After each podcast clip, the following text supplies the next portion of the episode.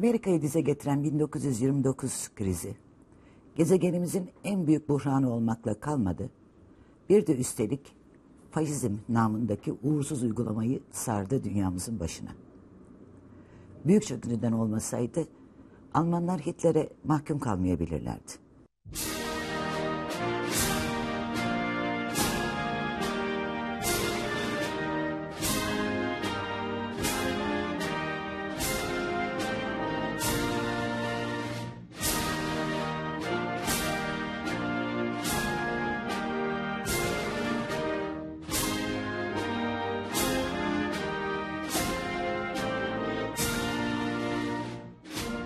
Almanya Amerika'dan çok farklı bir ülkeydi. Amerika dünyanın demokratik bir anayasayla kurulmuş ilk devleti. Buna karşın Almanya 1918'e kadar bir imparatorluk. İkinci Wilhelm ve onun ünlü şansölyesi Bismarck, mutlakiyetçi, meşrutiyetçi Bismarck tarafından özenle yürütülen bir imparatorluk. İki ülke arasında ciddi anlayış ve görnek farkları vardı.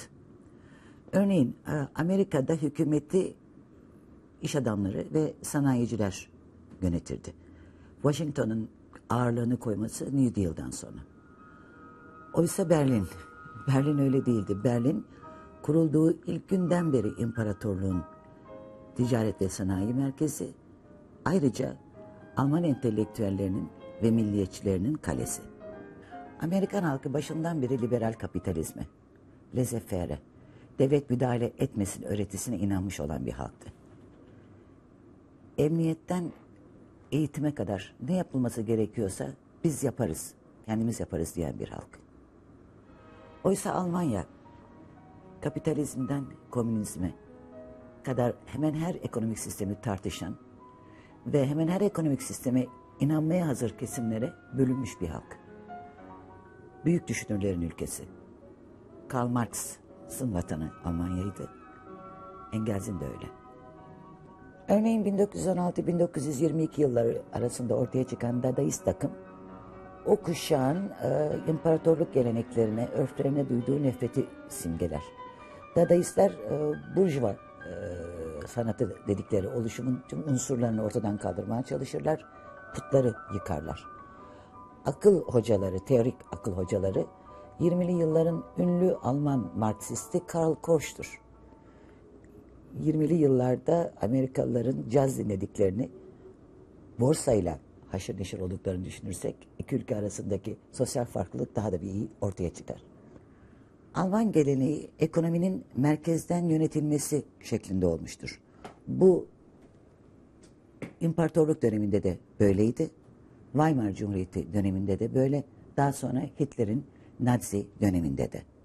Yine Amerika'dan farklı olarak Almanya'da telefon, posta hizmetleri, demir yolları devlete ait. Gaz, su gibi kamu hizmetleri de öyle. Belediye sosyalizmi denilen bir uygulama çok yaygındı. Belediyeler reel yönetime girebiliyorlardı. Örneğin e, madenleri vardı e, ve e, madencilik yapıyorlardı. Alman Ulusal Bankası Reichsbank şahıs malıydı. Buna karşın yöneticileri imparator tarafından atanırdı. Şimdi ekonominin merkezden e, yönetilmesinin zararları da var, yararları da var. Yararları kriz döneminde kaynakların hızlı harekete geçirilmesi, krizin atlatılmasının kolaylaştırılması, dev projelerin anında uygulamaya konulması ve böylece işsizlikten kurtulma sürecinin kısaltılması. Öte yandan merkezden yönetilmenin alınan kararların politik mülahazalarla alınan kararlar olması, ekonomik verimliliği olması gibi bir sakıncası var. Böylece yapılan işler yeterince verimli olmayabiliyor. Alman geleneği ulusal kaynakların ulusal çıkarları koruyacak şekilde yönlendirilmesiydi. Almanya birinci Reich'tan itibaren, birinci Reich yani kutsal e, Germen e, Roma İmparatorluğu zamanından itibaren e, dünyanın e, şefi olmaya niyetli bir ulustu ve kaynaklar hep bu yönde yönlendirildi. Oysa Amerika öyle değil. E, Amerikalıların dünya lideri olması neredeyse kerhendir. Amerikalılar iki okyanusun e, koruduğu bir e, ülkede eski dünyanın işlerine e, bulaşmadan yaşamaktan pek mutluydular. Ve hatta e, çocuklarını deniz aşırı ülkelere göndermeye pek zor ikna edildiler. Almanya'nın eski dünyanın şefi olmak iddiasını fiiliyata dökmesi 1870'lerden sonra. 1871 e, Almanya için çok önemli bir tarih. E, Bu tarihte e, Berlin başkent oldu bu bir yana. Ama e, konumuzla ilgisi yok gibi görünmekle beraber, e, ilk bakışta yok gibi görünmekle beraber 1871 aynı zamanda e, Charles Darwin'in Descent of the Man, İnsanın Alçalışı isimli kitabının çıktığı yıl. Bu kitap e, ve Darwin daha sonra Alman e, milliyetçiliğinin bilimsel temelini teşkil etti. Aryan halklarının doğal üstünlüğü, sarı saçlı mavi gözlü kuzeyli kahramanların Batı medeniyetinin yılmaz bekçileri olarak sunulması vesaire vesaire. Bu sapkınlıklara zamanın e, aklı başında bil- olarak bilinen pek çok yazarı da e, revaç verdi. Aralarında işte Comte Gabinow, e, Stuart Houston ve hatta bir Yahudi Alfred Rosenberg vardı. Irkçılığın e, halk arasında e, yayılması daha sonra 1910-1920 yılları arasında. Bu suretle esas itibariyle e, etnik bir mozaikten oluşan Almanların e, ırkçılığı bilimselleştirilmiş oldu. Sanayileşme Almanya'da İngiltere'den e, çok daha sonra başladı. E, Buna karşın e, Bismarck'ın e, akıllıca yönetimi altında hızla yol aldı. Öyle ki e, 1910 yılına gelindiğinde Almanya İngiltere'nin iki misli çelik üretir hale gelmişti. Hatta e, o zamanlar ortada dolaşan bir e, fıkra da vardı. E, İngilizler Almanlara bu işte ne kadar iyi olduklarını göstermek için saç teli inceliğinde bir çelik parçası gönderirler. Ve Almanlar bu saç teli inceliğindeki çelik parçasının üstüne bir delik açarlar ve İngilizlere iade ederler. Çelik demir yolları yapımında kullanıldı. Güçlü bir ticaret filosu, makineler ve tabii silah ve cephane. Almanya dünyanın en iyisi olarak anılmaya başlandı. Mükemmel bir yüksek eğitim sistemi. Alman bilim ve teknolojisinin sırrı buydu. Üniversiteler, teknik okullar araştırdı, sanayi uyguladı.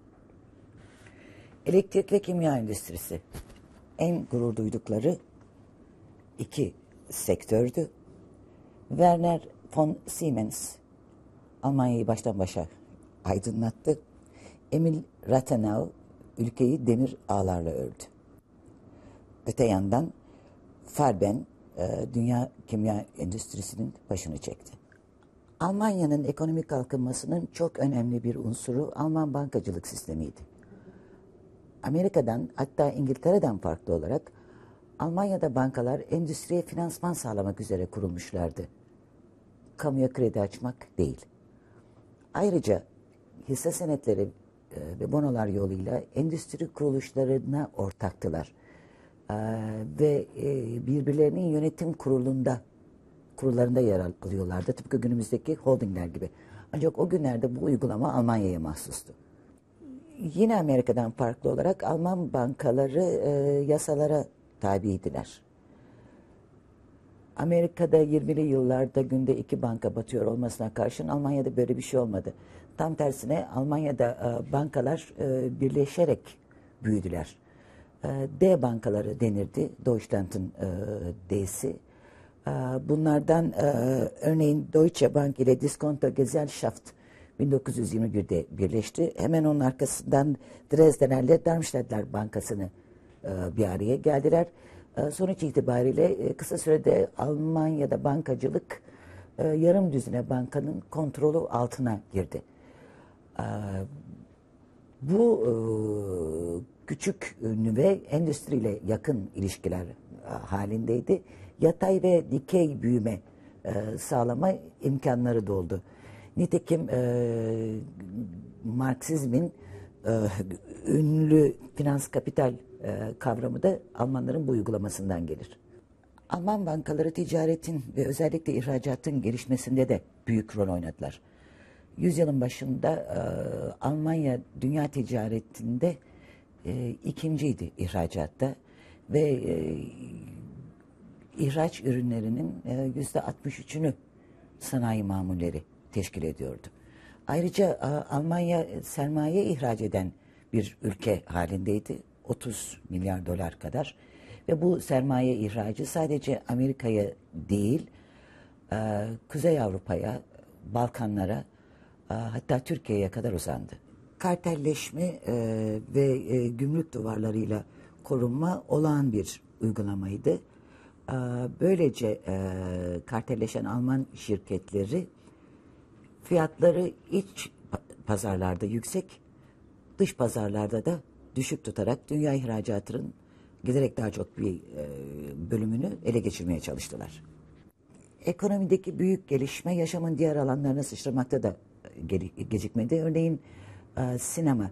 E, 1920-1932 Alman sinemasının e, altın yılları olarak bilinir. E, örneğin Metropolis, Nosferatu, Doktor Caligari'nin e, muayenehanesi e, bu dönemin e, en parlak yapıtlarıdır. Hatta e, derler ki Hollywood e, ışık tekniğini, senaryo e, uslubunu e, Alman sinemasından almıştır. E, Billy Wilder gibi e, önemli e, sonradan e, Amerikan olan e, yönetmenlerin de aslı Almandır.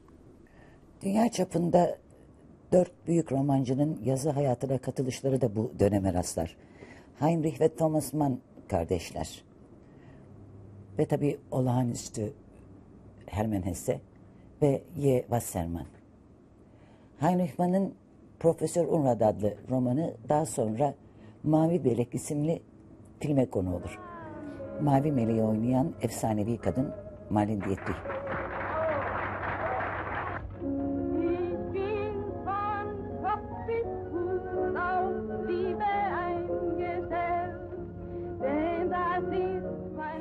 Film 1930'da Berlin'de vizyona girdiği zaman yer yerinden oynar. Sonra 1898 doğumlu Bertolt Brecht var. Ee, Brecht bir epik tiyatro yazarı, aynı zamanda şair. Epik tiyatroyu sosyalist amaçlar e, doğrultusunda ideolojik ve toplumsal bir e, forum olarak kullanmayı e, başarmış bir yazar. Ülkemizde Kafkas Tebeşir Dairesi e, ile Cesaret Ana ve Çocukları isimli eserleriyle iyi tanınır.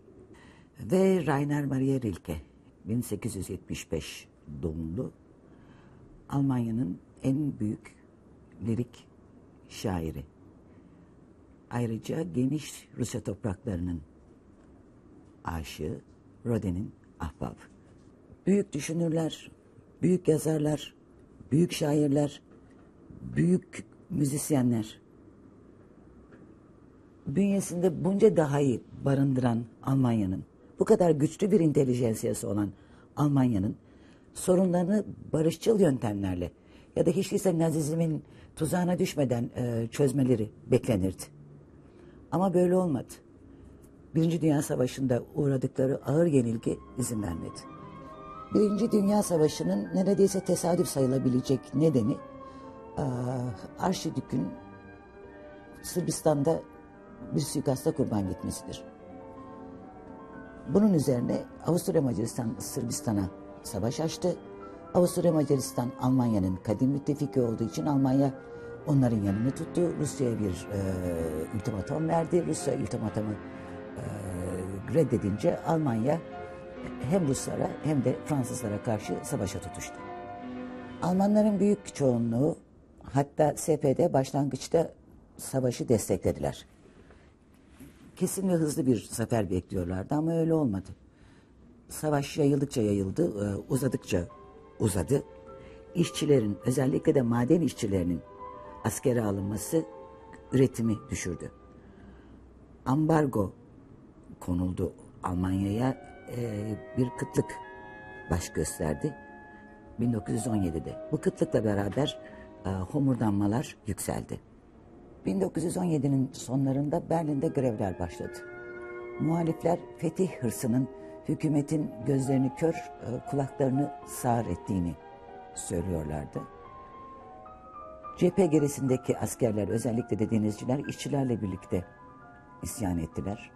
Kiel'de, Hamburg'da, Orta Almanya'da hatta Münih'te Rus Sovyetlerini örnek alan komiteler kurdular. Alman hükümeti var gücüyle yüklendi ancak başarılı olamadı. Aynı günlerde kadınların da dahil olduğu e, büyük bir kütle bir kurucu meclis seçti. Kurucu meclis Weimar'da toplandı e, ve Alman Cumhurbaşkanı'nı seçti. Ayrıca anayasa oylandı ve tek meclisi bir parlamento kuruldu, Reichstag. 1918 sonbaharındaki askeri bozgunlar ülkenin istilasının yaklaştığını haber veriyordu. İmparator William tahtını bıraktı, Hollanda'ya sürgüne gitti.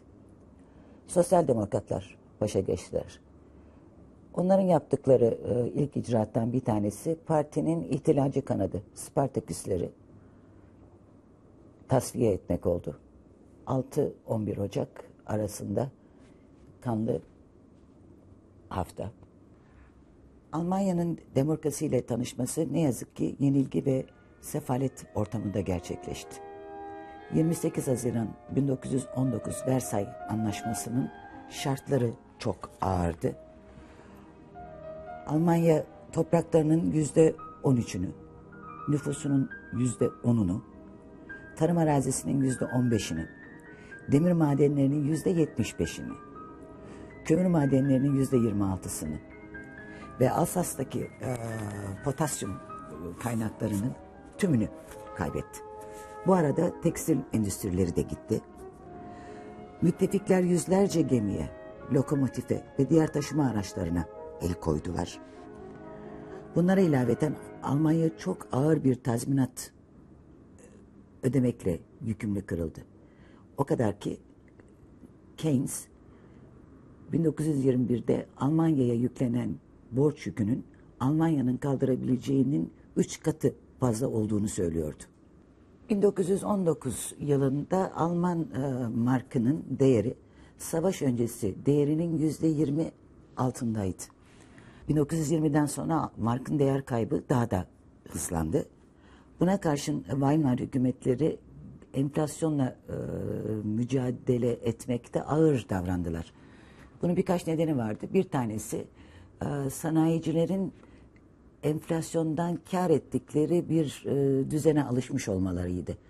E, bunda nasıl olduğu belli. E, borçlanıyorlardı e, Merkez Bankası'na ve borçlarını paranın değeri düştüğü zaman ödüyorlardı. Bir ikinci neden Weimar hükümetleri enflasyonlu savaş tazminatlarını ödememek için bir bahane olarak kullanmayı tercih ettiler. E, bu konuda sanayicilerin e, desteği de tamdı. Çünkü e, açıkçası borçların ödenebilmesi için Alman ekonomisinin yeniden düzenlenmesi, yeniden yapılanması gerekiyordu ve bu sanayicilerin işine gelmiyordu. Peki müttefiklerin Almanya'nın borçlarını silmek gibi bir niyetleri yoktu. Baktı olmuyor, Fransa 1923'te Ruhr Havzası'nı işgal etti. Ruhr madenlerinde çalışan e, Alman işçiler e, greve gitmek suretiyle işgale direnmeye çalıştılar. E, bu defa e, üretim ortadan kalktı, e, enflasyon e, daha da arttı.